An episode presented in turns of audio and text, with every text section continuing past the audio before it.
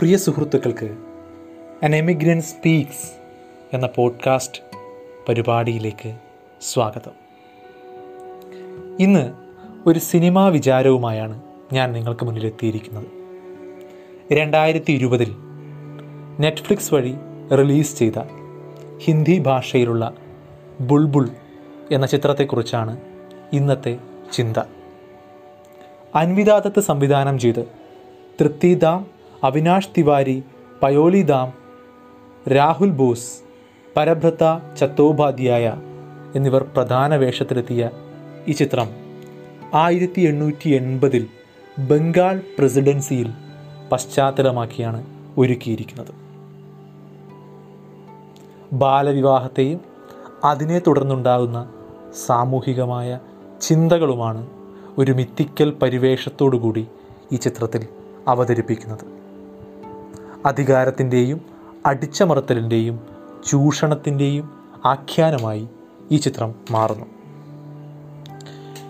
ഇന്ന് ഈ ചിത്രത്തെക്കുറിച്ച് നിങ്ങളോട് സംസാരിക്കുന്നത് കേരള സർവകലാശാലയിൽ മലയാള വിഭാഗം ബിരുദാനന്തര ബിരുദ വിദ്യാർത്ഥിനിയും ഓൺലൈൻ പോർട്ടലുകളിൽ സജീവമായി എഴുതുന്ന യുവ എഴുത്തുകാരിയുമായ ശില്പ സുരേഷാണ്.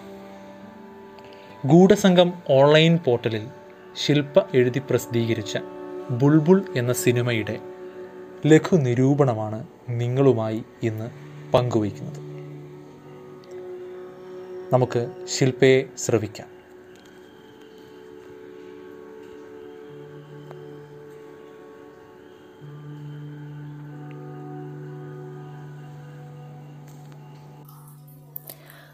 For most of history, Anonymous was a woman, Virginia Woolf. Anvitha ദത്തിന്റെ സംവിധാനത്തിൽ പുറത്തിറങ്ങിയ ബുൾബുൾ വേറിട്ടൊരു ദൃശ്യാനുഭവമാണ് പകരുന്നത്.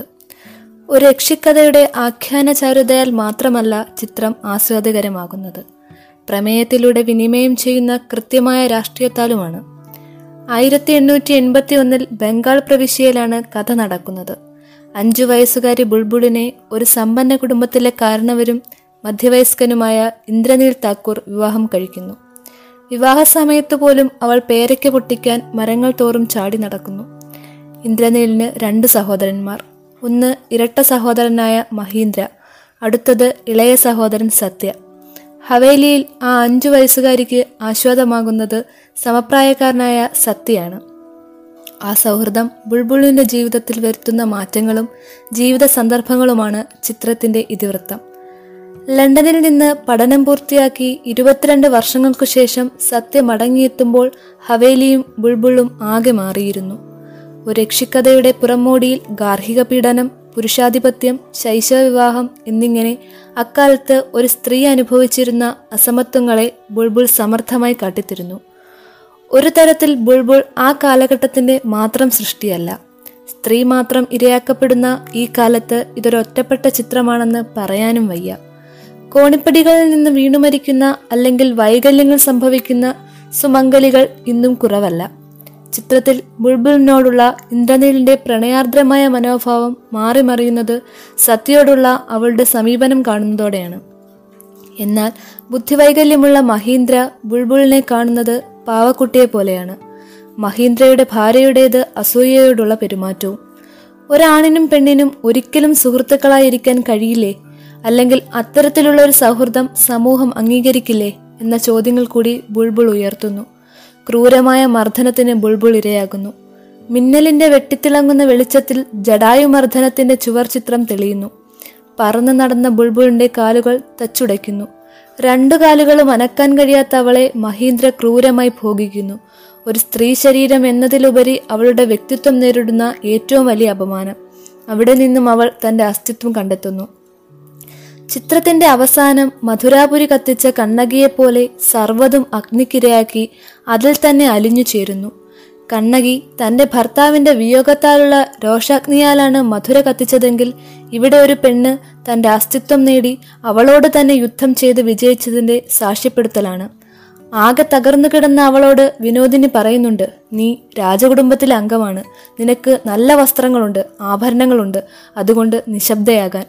ഇത്രയൊക്കെ മതി ഒരു പെണ്ണ് തൃപ്തയാകാൻ എന്ന ഭ്രാന്തൻ കാഴ്ചപ്പാട് ചില പുരുഷന്മാരെ പോലെ തന്നെ സ്ത്രീകൾക്കുമുണ്ടെന്ന് കാണിച്ചു തരുന്നു വിനോദിനി.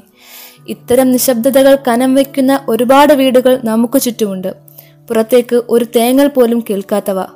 പാപത്തിന്റെ ശമ്പളം മരണമത്രേ.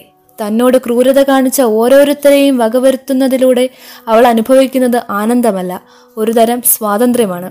ഭോഗിക്കാനും അണിയിച്ചൊരുക്കി കൂടെ കൊണ്ടു നടക്കാനും മാത്രമുള്ള ഒരു ഉപകരണമായി സ്ത്രീയെ കാണുന്ന പുരുഷാധിപത്യ സമൂഹത്തിനെതിരെയുള്ള മറുപടിയാണ് ബുൾബുൾ. ചുറ്റും ഒരുപാട് പേരുണ്ടായിട്ടും ഒറ്റപ്പെട്ടു പോകുന്ന ഒരുവൾ അവളോട് തന്നെ സംവദിക്കുന്നു, പ്രണയത്തിലാകുന്നു, ദേഷ്യപ്പെടുന്നു. ഒടുവിൽ തന്നെ നിലനിർത്താനും തഴുകാനും തലോടാനും തനിക്കു മാത്രമേ കഴിയൂ എന്ന ചിന്തയിൽ എത്തിച്ചേരുന്നു. ഒന്നര മണിക്കൂർ മാത്രമുള്ള ചിത്രം കഥാപരമായി ഒട്ടും പുതുമ അവകാശപ്പെടാനില്ലെങ്കിലും കണ്ടുമറന്ന പ്രേത സിനിമകൾ സംസാരിച്ചതിൽ നിന്ന് വ്യത്യസ്തമായി കഥ പറച്ചിലിന്റെ രീതിയൊന്ന് മാറ്റിപ്പിടിച്ചുകൊണ്ട് പ്രേക്ഷകരെ വിസ്മയിപ്പിക്കുന്നു. ഈ പോഡ്കാസ്റ്റ് ശ്രവിച്ച എല്ലാ പ്രിയപ്പെട്ടവർക്കും നന്ദി. വീണ്ടും അടുത്തയാഴ്ച മറ്റൊരു വിഷയവുമായി നമുക്ക് കാണാം, കേൾക്കാം. നന്ദി.